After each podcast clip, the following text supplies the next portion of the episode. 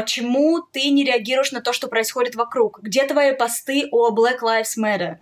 Ребят, всегда очень много вопросов про тренды, про то, как адаптироваться под текущую ситуацию и быть актуальными, востребованными специалистами. И мне кажется, насколько же важно следить за тем, что происходит вокруг, но не просто так, а внимательно, глубоко погружаясь в ситуацию и постоянно примеряя ее к себе, а как я могу адаптироваться, как я могу внедрить тот или иной социальный, политический, какой-то культурный тренд в свою деятельность. Почему? Потому что если вы работаете в коммерции, если вы работаете с брендами, то это именно то, на что нужно обращать внимание, потому что бренды должны реагировать на то, что происходит вокруг. Бренды встроены в текущий социум, в тот рынок, на котором они работают. А значит, если вы собираетесь их обслуживать и делать так, чтобы они вас нанимали, ваше портфолио как творческих специалистов тоже должно быть встроено в этот контекст. Если, конечно, это то, что вам интересно. Об этом и обо многом другом мы поговорили с замечательными основательницами креативного бренд-бюро Maybe, Софией Кареевой и Ириной Смолиной. Думаю, вам будет очень интересно, так же, как было мне во время этого интервью. Так что давайте послушаем. Привет! Привет! Как классно! Анна, привет. Привет. Ира, София, привет. Девушки, я так небольшое вступление сделала, но я хочу вас спросить немножко про термины. Давайте определимся, про что мы будем сегодня говорить. И для начала, что такое креативное бренд-бюро? Расскажите нам, пожалуйста. Хорошо. Креативное бренд-бюро.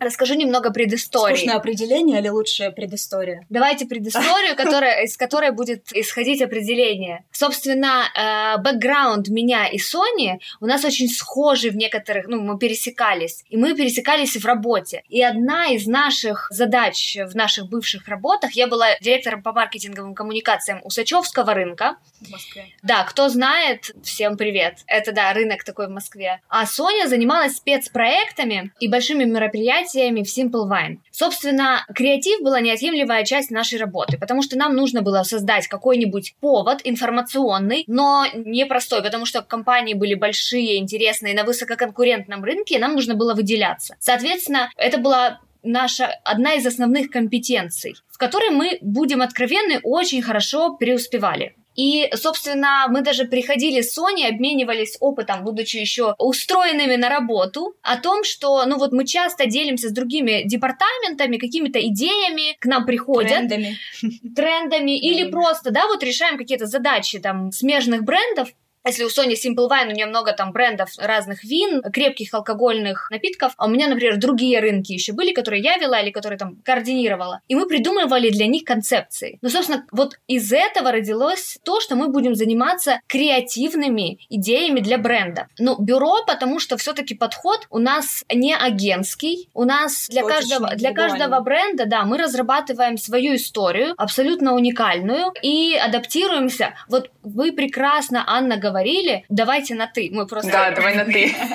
В процессе эфира мы познакомились поближе. Да, что бренды... Ну, то есть, что брендам нужны... разные реализации, разные коммуникации, да, по-разному нужно подойти к тому или иному вопросу или по-разному поговорить с потребителем. Именно поэтому бюро. Ну а бренд, поскольку мы занимаемся развитием брендов. Правильно сказала? Абсолютно. Да? Фух.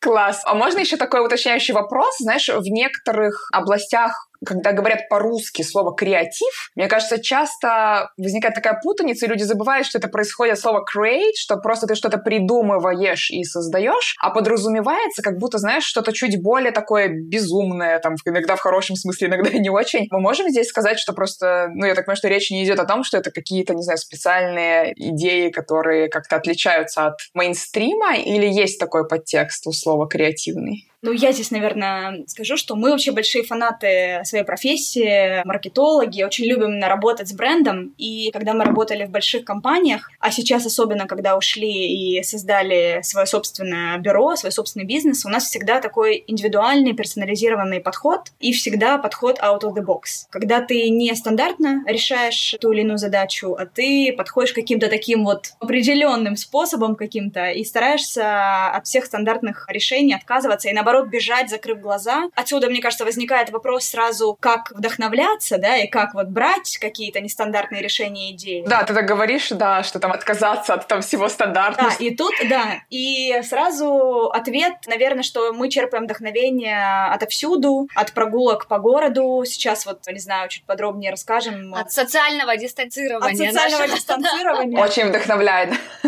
Да, нарушаем.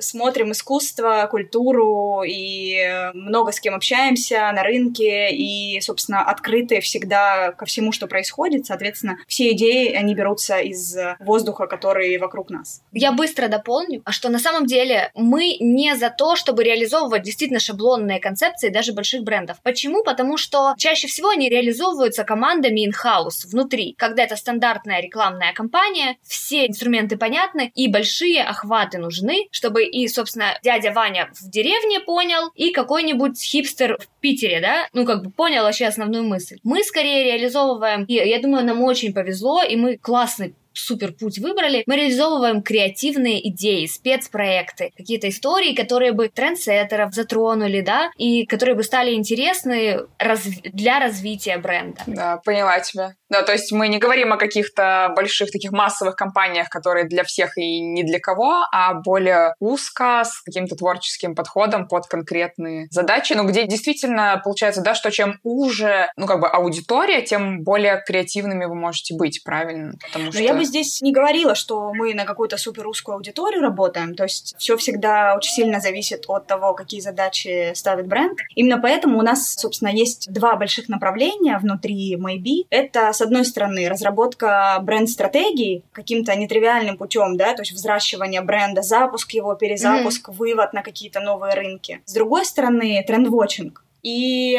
почему это, собственно, возникло, почему именно эта комбо, да, почему мы решили с этим работать, потому что, опять же, мы запустились за неделю до локдауна, если мы говорим про Москву, да, то у нас реально, мы ударили по рукам, через неделю нас посадили по домам. Да, и мы поняли, что совершенно у людей нет никакого понимания, что происходит вокруг, и мы живем в эпоху неопределенности и хаоса, и как раз-таки тренд-вотчинг помогает нам разобраться в том, что происходит, в том, какие тренды сейчас появляются, какие угасают, и как можно с этими трендами работать и адаптировать стратегии для брендов. Ну, собственно, придумать какие-то тактические и стратегические действия. Супер, давайте как раз про это поподробнее поговорим. Мне кажется, это очень важные такие вот две части. И давайте начнем с тренд-вотчинга. Что вы заметили, что происходит сейчас, и как вы это адаптируете под российский рынок? И если я правильно понимаю, что вы в основном работаете для российских клиентов. Не только для российских, мы работаем и для глобальных брендов, и не только на российском рынке. Конечно же, большинство проектов у нас сейчас на российском рынке. И это связано прежде всего с экономической и политической ситуацией, а также в большей мере даже с локдауном, потому что ситуация с коронавирусом, она эскалировала очень много трендов, которые до этого потихонечку себе развивались. И все очень быстро изменилось, и какие-то тренды прям стали очень явными. Например, тренд локализации. И вот, собственно, и до этого было уже интересно, развивались вот крафтовые там бренды, очень слово крафт стало популярным, а сейчас же это из необходимости стало таким нашим прям жизненным большим-большим трендом, который актуален и во всем мире, и в том числе в России. Есть классный кейс, уверена, вот вы скажите из слушателей, все ли знают кейс «Дашины пирожки»? Девушки, которая... Сонь, расскажи, это от тебя, я услышала об этом кейсе. Девушка, которая... Ну, мне кажется, это ситуативная история. Но я не знаю, какая у Ани аудитория именно с точки зрения. У нас был кейс в Москве во время пандемии, и, собственно, который описывает тренд локальности, который сейчас очень сильно как бы чувствуется, витает в воздухе. Есть такой бренд «Дашины пирожки», о котором никто не знал. Была такая девочка Даша, и есть, которая печет классные вкусные пирожки. И на волне пандемии, когда только-только началась история с увеличением количества заболевших и с тем, что врачи не справляются с нагрузкой в больницах, все стали говорить, если говорить про бренды, да, про то, что мы благодарим врачей, мы хотим каким-то образом помочь врачам, да. И, собственно, девочка Даша, у которой бренд «Дашины пирожки», она выстрелила в том плане, что она привезла коробку пирожков в одну из больниц московских и об этом рассказала в соцсетях. Ее подписчики подхватили эту идею и стали у нее заказывать пирожки для того, чтобы их Даша доставляла на следующий день и через неделю врачам в разные больницы. И вот этот кейс, он очень ярко характеризует то, что во времена неопределенности локальные, очень небольшие какие-то бизнесы, сервисы, комьюнити, они могут выстрелить чуть ли не на масштабном каком-то уровне, да, потому что сейчас необычное время. Это вот если говорить про тренд локальности, про то, что сейчас, да, там происходит, какие тренды мы видим. И в целом, даже если говорить про тренд локальность, мы все-таки живем тоже в такое время, когда границы закрыты, и миллениалы, которые привыкли к путешествиям, сейчас пытаются понять, как же вообще потратить свое время, да, летние отпуска, и куда ехать, не ехать. Не ехать, может. Конечно, да. Не ехать, да, потому что границы закрыты. И тогда появляется, с одной стороны, много онлайн-сервисов, где крутые профессиональные гиды включают камеру и с помощью FaceTime или Zoom или каких-то других инструментов ведут тебя по местам, и ты можешь оказаться в Бутане или в Камбодже или где-то в самых необычных местах. И не просто какие-то видео глянцевые, супер красивые, а именно такая FaceTime-съемка, real-time, и ты видишь, как этот гид идет, и ты чувствуешь эту там грязь, если только что прошел дождь, с одной стороны. С другой стороны, тренд локализация, да, и локальный показал нам, что люди стали действительно интересоваться больше местами, районами и городами, которые находятся, либо в которых они живут, либо находятся рядом с ними. И очень сильно усилилась тема с локальными путешествиями, путешествиями выходного дня, куда поехать недалеко от того города, где вы сейчас находитесь. Просто потому, что раньше вы могли купить билет и улететь на выходные очень быстро куда-то, да, а сейчас такой возможности нет. Ну и опять же, если смотреть дальше, как это будет развиваться, если... Потому что миллениалы, они все-таки такие очень... Это самые активные путешественники, бюджетные путешествия, которые... И это самые реактивно реагирующие люди, самые эмоциональные. Они, собственно, скорее всего, первыми отправятся вот в эти путешествия. И если разбирать дальше, то если все пойдет вот так, то, скорее всего, если говорить о России, Ростуризм больше будет вкладываться в инфраструктуру, что, кстати, сейчас... Не только Россия, я думаю, что это... Ну, мы сейчас говорим о локальном, да, вот, ну, то, что происходит у нас. И что уже происходит, да, вкладываются в инфраструктуру. И, возможно, может быть такая, если говорить о там предсказаниях, футурологических каких-то историях, то, возможно, будет тренд децентрализации, когда города, не только Москва, например, да, и Питер, обретут какие-то свои точки притяжения. И это здорово. А это что? Это уже создание новых рабочих мест. Ну, и дальше вообще светлое будущее. Но, опять же, для этого должно все вот сложиться в какой-то удивительный пазл. Но это классный тренд, который нам очень нравится. Он правда позитивный. Однозначно. Я предлагаю так, вот мы сейчас послушали про локальность, вообще суперинтересно. Я попробую пару слов буквально сказать, и тоже вы отреагируете, может быть, для ребят, кто делает визуальный, в том числе, контент, как можно перекладывать, да, вот какую-то такую информацию на свое портфолио, потому что большинство наших слушателей — это как раз творческие специалисты, которых об этом тоже обязательно спрошу, там, в частности, там, вы потом нанимаете, чтобы уже реализовать какой-то визуал. Мне кажется, что, во-первых, это с визуальной точки зрения и цвета, и текстуры, и если вы используете какие-то там интерьеры, да, в ваших, допустим, фотографиях, то это что-то такое уютное, какое-то ощущение, да, что вот ты можешь себя почувствовать комфортно там здесь и сейчас, вот это be present in the moment, да, будь в моменте. И это, мне кажется, проявляется через, знаете, какие-то такие вещи, типа естественный свет, не знаю, там какая-то ламповость. Но понятно, что много вариантов, вот сейчас очень интересно узнать, что вы видите и что вы предлагаете своим клиентам, но мне кажется, что еще больше, с одной стороны, начал уходить вот этот глянец, который еще как-то, ну, оставался, в том числе на русскоязычных рынках. Он потихонечку как-то так начинал уходить. Сейчас, ну, как я, по крайней мере, вижу, что вообще это еще быстрее происходит, потому что уже нет сил выносить эту там неестественность, и хочется с себя срывать вот эти все маски и двигаться дальше именно в эту сторону. Вот что замечаете вы, вот на что еще обратить внимание вот с точки зрения визуала, да, как это переложить на свое портфолио, если ты режиссер, фотограф, иллюстратор, там, чем бы ты ни занимался. Мне кажется, то, что ты, Ань, говоришь, это большой тренд, который называется self-care. Это в целом про то, что... И он, опять же, усилился во время пандемии, когда люди сидели дома и пекли самые какие-то изощренные блюда, убирали, перекрашивали потолок, стены и занимались активно украшательством. А кто-то впервые вообще посмотрел на то место, то пространство, в котором, собственно, он находился. И здесь очень интересная тема. Я думаю, для многих это стало открытием. Причем начиная с совещаний и переговоров, когда мы все созванивались в Zoom и видели друг друга в самых естественных ситуациях, когда у тебя кошка бегает на заднем плане, или ребенок тебе случайно залез на плечи, и ты увидел начальника или босса совершенно другой стороны, совершенно в каком-то таком человеческом формате. Он тоже, человек, и у него тоже есть там дома какие-то заботы, и хлопоты, и смешные какие-то моменты, И это тема, она сейчас тема такая self-care и тема вообще какой-то естественности. Она масштабируется, потому что мы все оказались в интересное время в определенных условиях одинаковых, И неважно, где ты, в огромном доме или в небольшой квартире или где-то там еще, мы все находимся в как бы локдауне. Находились, Поэтому... Знаешь, такая, извини, перебью, аналогия, знаешь, с таким лагерем пионерским, когда ты приезжаешь, и у тебя все твои вещи там нужно оставить, а тебе выдают форму, и неважно, у кого там сколько денег, у кого какие были джинсы, все в одинаковой форме, и становятся важны, какие-то другие вещи, а не вот эта внешность, мне кажется, это круто. Мне кажется, очень в контексте трендов очень важно следить за фэшн-индустрией, потому что она очень быстро перестраивается, меняется, и очень многие тренды дает нам, и это потом экстраполируется, собственно, на все разные, на самые разные сферы, И мы видели Анну Вентур, которая сидела в кресле дома, в джинсах, в каком-то вязаном свитере, и ей абсолютно уютно. Она говорит, что она бегает с дочерью там по утрам, но не очень это любит, но как бы нужно, потому что я сижу дома и не двигаюсь. И мы смотрим на каких-то и decision-мейкеров, и каких-то трендсеттеров, и они все дома, и также чувствуем, что мы объединены какой-то единой историей,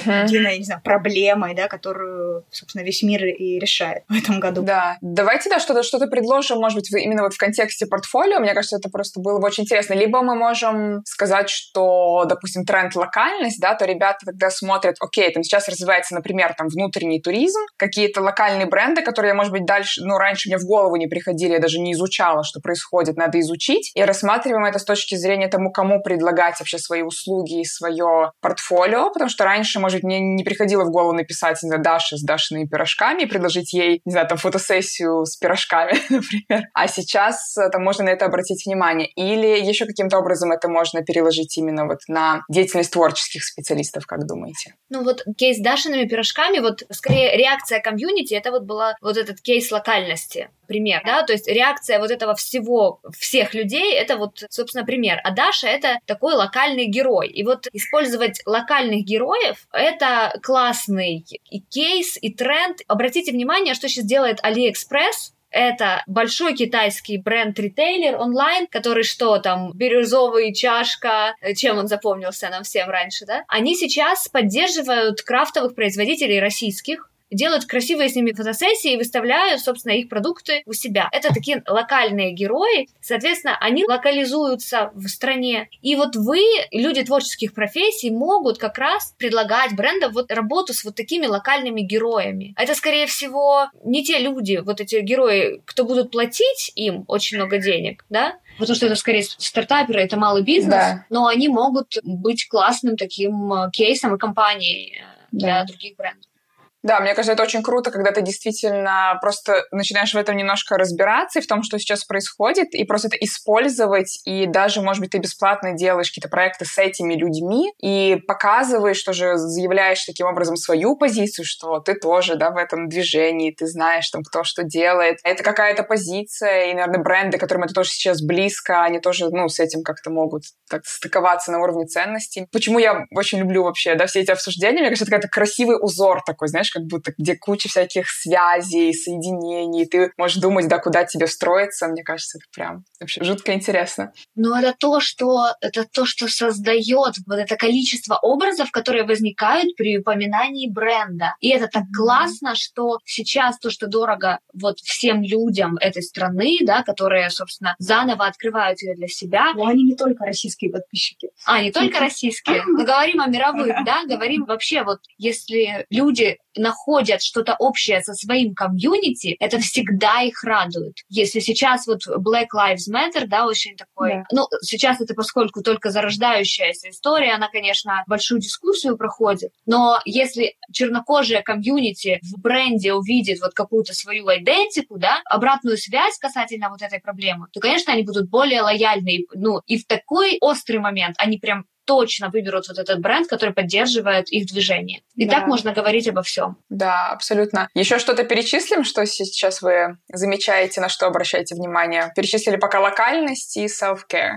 Я бы еще добавила тренд на обычных людей, простых, которые вышли на первый план. Люди самых обычных профессий, которые оказались на передовой. Это курьеры, водители, конечно же, медики, которые, собственно, помогали и закрывали самые-самые важные, да, там, такие прорехи. И мы увидели впервые, что обложки многих изданий, они вышли с историями про врачей, про курьеров. Vogue, New York Times, New Yorker. Yeah. Обратите внимание, посмотрите, то есть все визуалы последних месяцев, они про обычных людей. То же самое фэшн, да, смотрим, как уже говорила, что важно смотреть на фэшн-индустрию. Жак Мюн, французский дизайнер, очень крутой, который свою коллекцию презентовал летнюю, и кто там на обложке, это, и, собственно, его бабушка, да, и здесь уже ода и простому человеку, и ода старости, потому что пожилые люди сейчас... У меня аж мурашки. Да, они как будто бы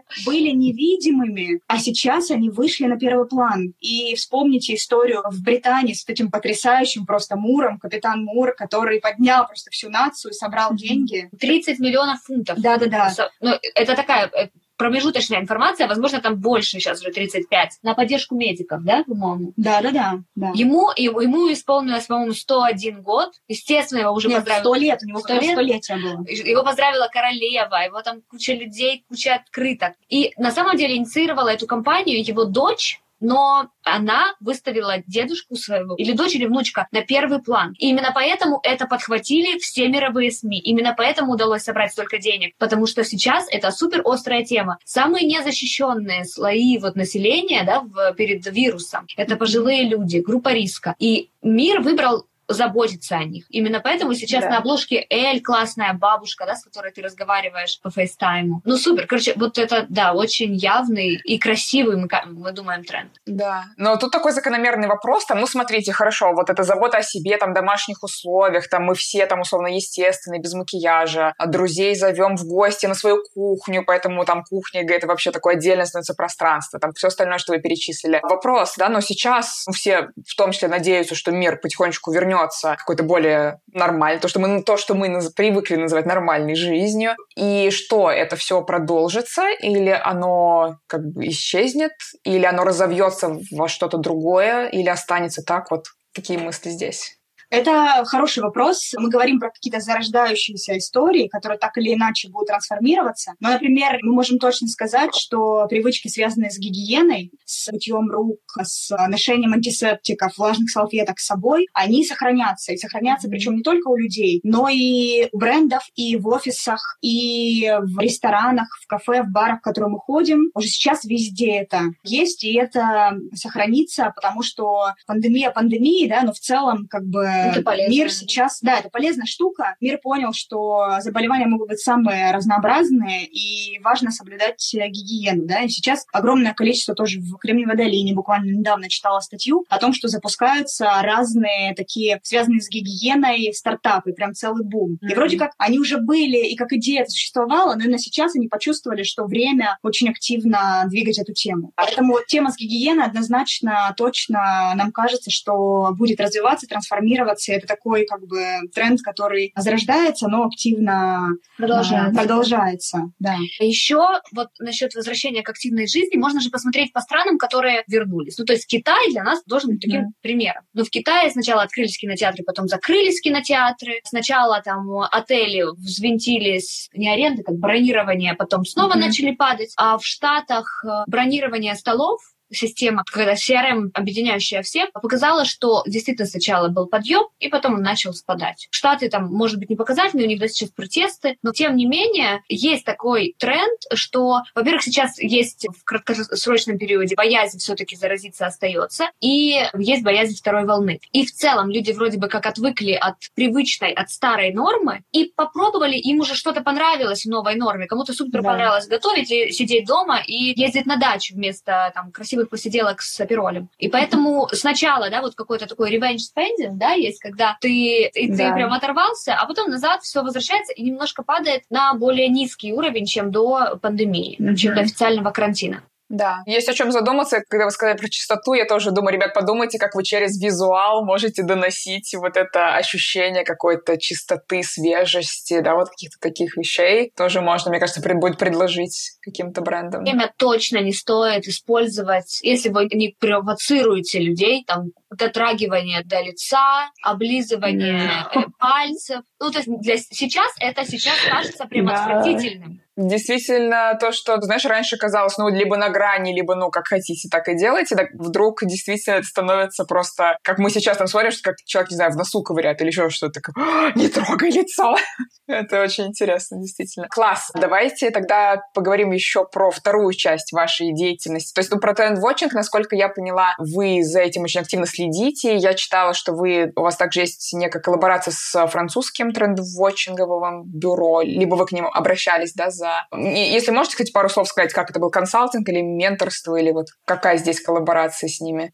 Да, я бы даже сказала, что мы обратились к ним как к менторам, потому что эти ребята, Trend Tablet, они существуют уже несколько десятков лет, и они начинали с фэшена и распознавали тренды в фэшене. И мы к ним как к менторам обратились, потому что мы готовили в начале апреля, мы запустились в марте, и в апреле мы готовили свой первый тренд-вотчинговый отчет. И мы обратились для того, чтобы понять и зацепить какие-то паттерны, модели, да, и у нас была такая как бы консалтинг-сессия, мы советовались с ними, и далее уже пошли локализовать, собственно, непосредственно наш отчет, мы его готовили на российский рынок, и здесь уже опрашивали экспертов, смотрели открытые источники, открытые данные, также у нас есть огромное количество подписок на там, закрытые источники, и, собственно, мы компилируем все, что как бы у нас есть, все, что мы собираем. У нас в команде есть социолог-футуролог, который, собственно, анализирует всю эту действительность, собирает. А, Соня, слушай, а скажи, пожалуйста, пару таких уточняющих вопросов. Меня просто студенты, во-первых, часто спрашивали про вот эту модель вообще менторства. Как вообще устроена вот эта модель?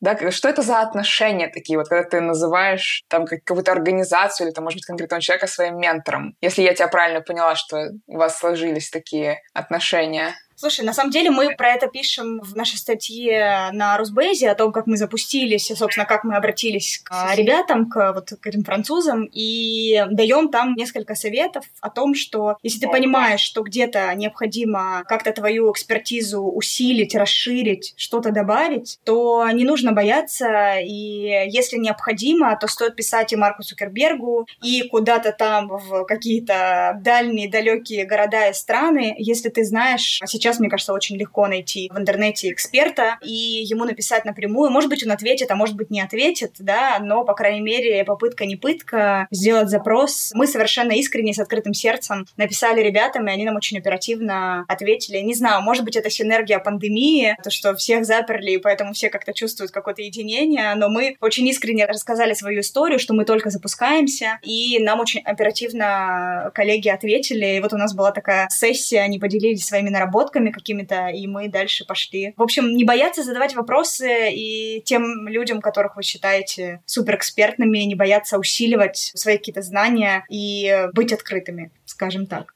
То есть я правильно тебя поняла, что речь идет не о том, чтобы там платить за консультации, а о том, что люди могут просто посоветовать тебе? Не на коммерческой основе. Все по-разному. Да, бывает по-разному, но в нашем случае, да, это было вот с открытым сердцем. Мы пришли и по любви. Да, безвозмездная сессия. Да. Очень классно, мне кажется. И про локализацию хотела тоже уточнить. То есть, когда вы анализируете вообще там то, что происходит глобально, консультируетесь с зарубежными коллегами, и потом уже на локальном рынке, если я правильно услышала, то общаетесь уже с экспертами, да, в конкретных областях. Там у вас, наверное, да, как-то по каким-то областям это разбито.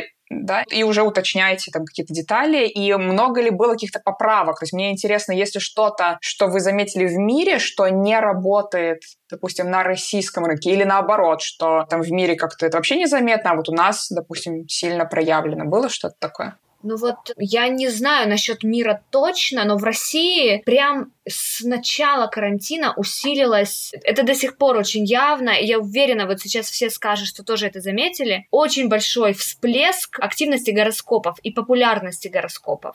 И популярности, причем не в газетах, ну, типа там «Бабушка» условной, там, и какой-то «Спид-инфо», ну, я не знаю, какие, да, вот есть такие издания, а в Инстаграме среди интеллектуально развитых людей, которые шерят известных, и вот эти девочки, мальчики, собственно, которые составляют гороскопы, астрологи, они тоже стали классно популярны и стали прям инфлюенсерами. Соответственно, ну, это можно понять, почему, потому что у нас неопределенность большая, потому что мы не знаем, что дальше делать, вот это все усиливается, ну и, соответственно, куда обратиться. В мире и в России в том числе из-за этого инфодемия большая развивается. Это, да, вот пишут, подтверждают, что информация о гороскопах приумножилась. Да, мы вот разделяем эту историю. Не уверена, что такое есть сильно на Западе, но тот тренд, который... Почему? Есть же вот эта история с вышками 5G, но которая в Британии как раз... Ну, кейс... про гороскопы не уверена. Ну, да, может быть, про гороскопы нет, но именно вот в контексте инфодемии, как ты говоришь, да, огромное количество ложной информации. То есть каждый что люди ничего не понимают, что происходит. Да, что 5G мы все умрем, нужно заказать гороскоп, там что-то еще такое, да. Илон Маск тоже всех чипировал. Ну, то есть это огромное количество. Ну, опять же, каждый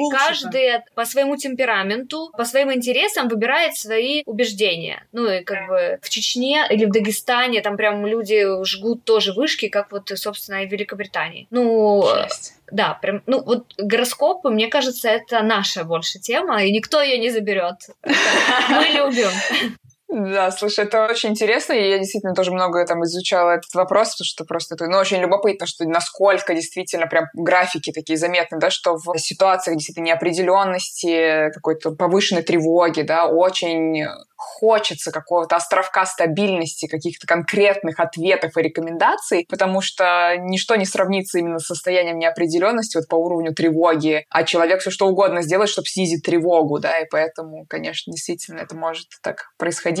И в России просто еще, мне кажется, это и не только в России, да, в обществах, где мало опоры на государство, да, вообще тревога в целом, да, есть из-за нестабильности там политической, это прям еще так что да, вообще очень интересно. То есть нестабильно в странах, где не старая экономическая и политическая система, вот, например, в Европе старая такая, прям традиционная экономическая и политическая система. И там, ну, как бы, там достаточно часто и протесты происходят, но это у них в норме вещей, это спокойный просто политический процесс такой. А вот в нестабильных системах молодых, таких, например, как Штаты, как Россия, да, как, ну, сейчас, как Беларусь тоже, ну, хотя не ясно. У них сейчас прям происходят три волнения, и вот эти вот огромные просто реакции, протесты в Штатах, это тоже такая реакция на вот эти все изменения, всколыхнули действительно людей, и, мне кажется, все-таки не было бы вот этого вынужденного локдауна, этого состояния, когда людей насильно заставили изменить паттерны свои, не было, возможно, бы таких массовых сейчас протестов. Ну, это, опять же, стоит, ну, просто рассматривать в контексте.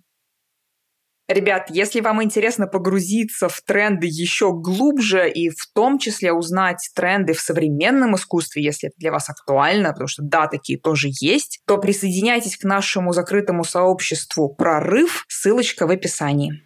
Давайте про бренды. Думаю, что тоже это, конечно, вообще отдельно тоже очень интересная тема. Тоже расскажите, что происходит внутри брендов. Я знаю, что многие ребята там переживают, что там бюджеты срезаются. Явно меняется вообще стратегия, да, то есть, ну, во время пандемии, мне кажется, было максимально некорректно для многих пытаться продавать. То есть все как-то из маркетинга на пиар, мне кажется, довольно сильно переключились, да, то есть на выстраивание отношений с своими потребителями. Расскажите, вот что вы тоже заметили, на что ваши клиенты и вы обращаете внимание сейчас. На самом деле большие бренды, да и вообще бренды, у которых есть уже большая стратегия, не могут так просто взять и изменить стратегию. То есть маркетинговая стратегия, она достаточно долгосрочная, очень серьезно продуманная, и может меняться тактика, да, например, вот большой бренд Coca-Cola. У них есть миссия освежать мир. освежать. Соответственно, у них есть там тактика, они работают на музыкальных фестивалях, на футбольных матчах они работают. И на музыкальных фестивалях в этом году они не будут работать, но на футбольных матчах они вот сейчас делают рекламу какую-то, ну, там, разную, но, конечно, она не такая эффективная. Тактика немножко меняется, компании меняются, но бюджеты случаются, да, некоторые компании режут бюджеты, некоторые их меняют, но ведь всем нужно по итогу продавать. И невозможно полностью отказаться от маркетингового бюджета. Невозможно, потому что они тогда сами себя потопят. И мы смотрели тоже исследование. Чем больше бренд в момент кризиса говорит и вкладывает деньги в продвижение, тем быстрее он выходит из кризиса, и тем лучше он себя чувствует в долгосрочной перспективе. Все равно нужно вкладываться. И кризис, он будет сейчас достаточно продолжительным, но и многие бренды, которые уже пережили, да, вот недавние, там, 2008, 2014, они все-таки продолжают вкладывать средства в развитие. Но я здесь еще, наверное, добавлю, что в начале, когда только-только все произошло, да, и весь мир посадили на локдаун, то, конечно же, не только у людей, но и у брендов был шок. И многие заморозили бюджеты, потому что не знали, каким образом коммуницировать со своим потребителем. Но что важно, важно как раз-таки в кризисные времена вспоминать о ценностях бренда, о том, что для вас самое, вот, собственно, с чего вы начинали, такой базис, да, с одной стороны. С другой стороны, очень важна этика коммуникации. Важно быть во времена хаоса и неопределенности актуальным и своевременным, и честным. То есть не придумывать какую-то абсолютно непонятную вот эту компанию, которая никак не мэчится с тем, что происходит вокруг. И здесь яркий пример. Сейчас один из трендов, мне кажется, Аня, у тебя видела. Ты говорила про то, что есть диджитал-инфлюенсеры, да? Да. Те блогеры, которых на самом деле это не люди, да, их не существует, они... Ну, 3D-модели. Да, 3D-модели, да. И я недавно зашла на страничку, собственно, одной из моделей, чернокожая модель, вот Digital Influencer, можно прям посмотреть. Они не скрывают, что они не люди, а как бы что это 3D-модел. И видно, что ее аккаунт не ведется там с апреля 2020 года. И что же пишут люди, подписчики? Почему ты не реагируешь на то, что происходит вокруг? Где твои посты о Black Lives Matter? Где твои посты о том, что происходит? Мы не понимаем, какое у тебя мнение. Да, соответственно, да. Люди ищут, потребитель, клиент, он ищет не только у своей семьи и друзей, как бы, ответов на вопросы, но также и у брендов. Поэтому бренды здесь должны быть такими актуальными проводниками в том, что происходит вокруг. Ну, выводить людей из того хаоса, в котором они находятся. Ну, это 100%.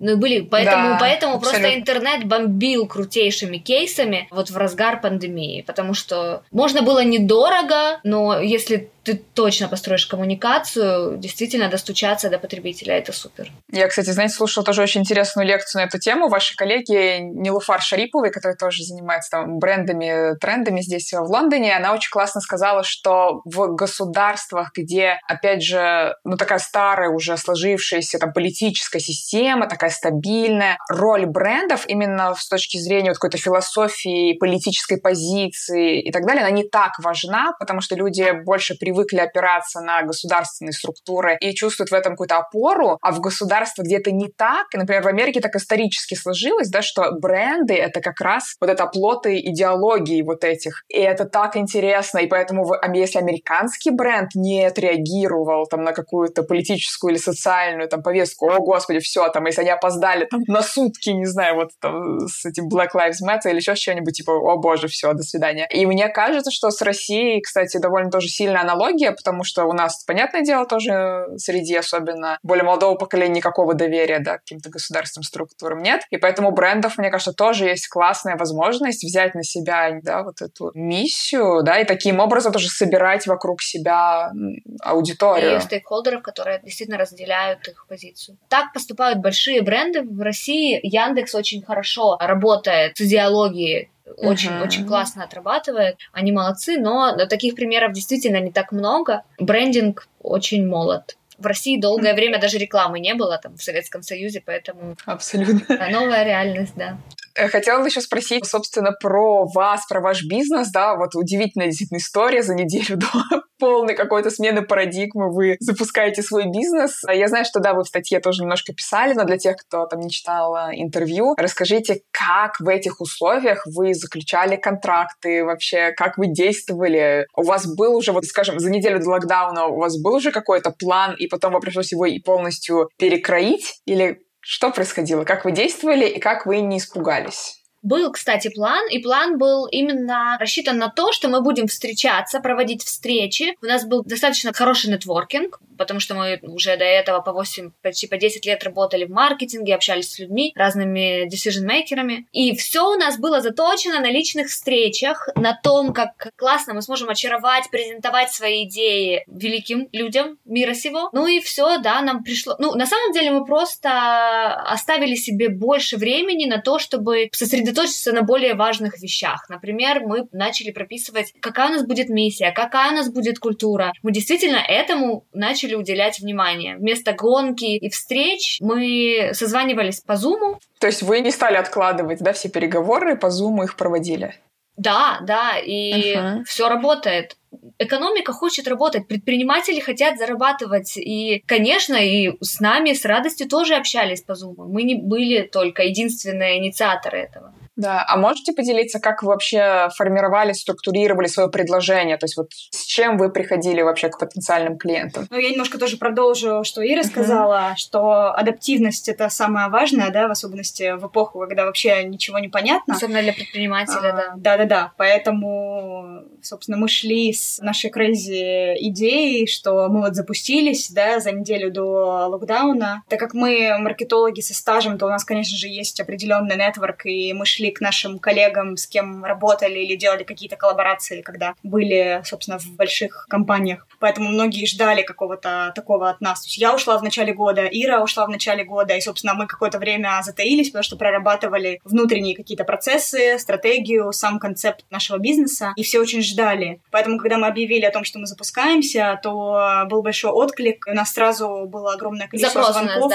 и запросов. Просто, конечно же, мы не офлайн встречались в силу того, что все сидели по домам, а онлайн, по Zoom, по Skype, по Google Teams, в общем, все мы сервисы скачали, какие можно. И, собственно, первые 3 контракта мы заключили во время пандемии. То есть как-то так получилось, не видя клиента, и сейчас вот буквально мы на прошлой неделе впервые стали выезжать на встречи и увидели нашего первого клиента, большой футбольный комплекс. Вы можете раскрывать, кто эти компании, кто стали вашими первыми клиентами? Мы можем сказать сферу деятельности. Да, мы можем сферы говорить. Ага, да. Хорошо. Мы на самом деле, правда, не знаем. Некоторые у нас точно под NDA, некоторые нет, но мы, наверное, не можем. В общем, у нас первый очень классный, самый классный, любимый наш кейс, и мы только недавно поняли это. Decision-мейкеры мужчины, и, соответственно, мы начали с ними общаться в начале пандемии, и это было так странно, потому что у меня прям большой был комплекс вначале, я не понимала, как я выгляжу на камеру. Я все время была мега недовольна, и, я прям отказывалась. То есть я не говорила это открыто, но я не включала камеру, и, соответственно, никто не включал камеру. Это у меня есть отдельный подкаст про феминизм, отдельная тема разговора. Я причем супер феминистка, но, все равно я боялась. Это сейчас уже в конце как-то не стесняешься. И поэтому мы вообще не виделись. Общались, спорили, negotiations проходили, защита концепции, все без включенных камер. Я не знаю, как мы выжили вообще. А презентации какие-то были? То есть какой-то визуал был? Естественно, да, конечно. Не, мы на пальцах объясняли, нет. Я просто так пыталась представить радиоспектакль. Просто безликие 2 девушки общались с компанией. Там менялись люди, все, а мы... то мы говорим про первые звонки, конечно, это первая неделя, а потом это, естественно, но это все с одной привыкли. Компанией только, так было. У нас один клиент, например, тоже не хотел включать видео, целый прикол с этим был. Мы включили, уже привыкли, и он такой: извините, а можно я, пожалуйста, не буду включать видео, потому что я тут 3-й месяц не брился, не стригся. Поэтому я не хочу на себя смотреть. Поэтому много было, конечно, смешных моментов, прикольных. Но, тем не менее, это не, собственно, помешало нам заключиться. И, собственно, вот первые какие-то истории, первые контракты мы заключили по Zoom. А сейчас вот только начинаем выезжать на встречи. И впервые вот с нашим первым клиентом увидели друг друга face-to-face. Это, конечно же, очень круто, потому что это какая-то уже полудружба, полулюбовь, какая-то такая синергия, да, потому что как будто бы каждый из нас пережил какой-то интересный опыт. Мы уже работаем, но впервые увидели друг друга и вот почувствовали, да, офлайн. И как отношения по переписке, потом вы первый раз видитесь, и такой: какой он будет, а как ты думаешь?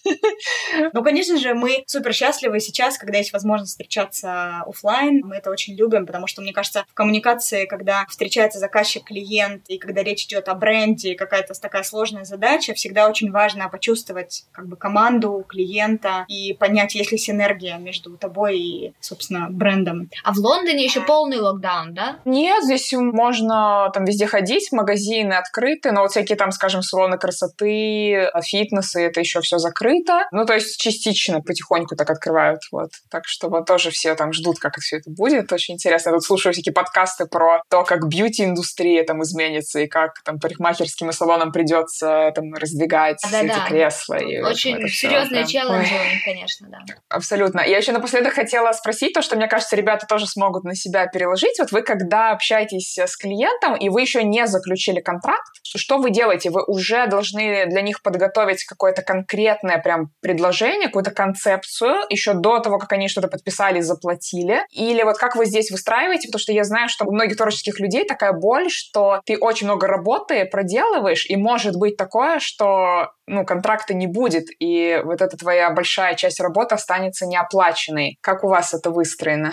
Ну, мне кажется, всегда, конечно же, очень индивидуально, зависит от клиента, от бренда, но мы отталкиваемся от задачи. То есть к нам обращаются с определенной задачей, и мы скорее выходим с неким таким очень общим концептом. Далее уже, если этот концепт, направление этого концепта окей для нашего клиента, мы заключаем контракт, начинаем проработку. То есть вначале мы показываем очень такими общими штрихами то, что мы считаем необходимым сделать, да, там, не знаю, запустить бренд или перезапуск, или ребрендинг. То есть у нас вот один из клиентов, это сеть итальянских кофеен, они к нам пришли с запросом сделать ребрендинг. И мы подготовили презентацию с общим настроением, то есть как мы это видим. И там не было никакой суперконкретики, но одновременно с этим мы показали вот направление, куда мы, как нам кажется, необходимо, собственно, менять бренд. Ну, мудборды. Да. И это то, собственно, что как бы, клиент купил, и далее мы уже заключили контракт и стали разрабатывать более детально и подробно по шагам процесс ребрендинга. Ну, я понимаю, конечно, что на самом деле у нас еще, и я надеюсь, таких случаев будет мало, у нас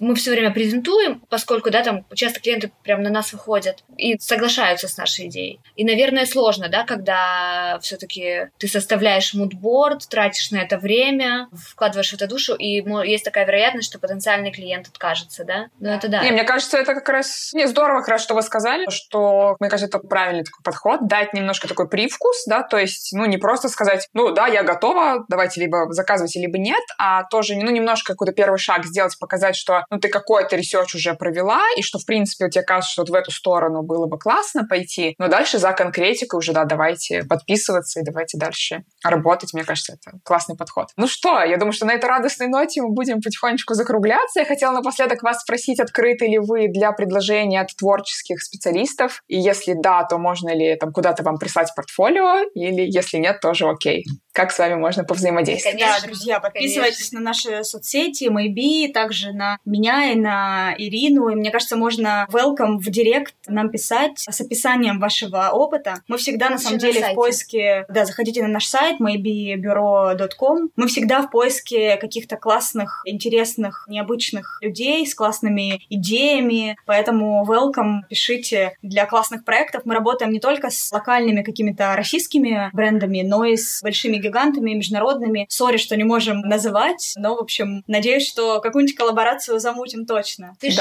они тоже ведем переговоры как раз сейчас. Да.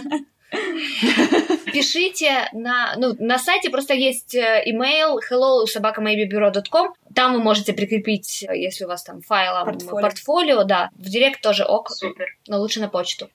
Спасибо большое. Да, для подкаста в описании все ссылочки будут. Все обязательно укажем. Мне кажется, классная возможность. Спасибо большое. Было безумно интересно. Надеюсь, что тоже что-то вместе сделаем. Вот. До новых встреч. Всем хорошего дня. Пока-пока. Классного дня. Спасибо большое. Пока-пока. Всем пока. Спасибо. Спасибо большое, что были с нами до конца. Я получила большое удовольствие от разговора с Ириной и Софией и иду думать, как я тоже могу еще лучше адаптироваться под текущие реалии. Если вы что-то новое узнали, если вы придумали, как вы можете это использовать в своем портфолио, делитесь у себя в сторис, отмечайте меня, отмечайте Иру и Софию. Нам будет очень приятно и будет интересно узнать ваши инсайты. До новых встреч!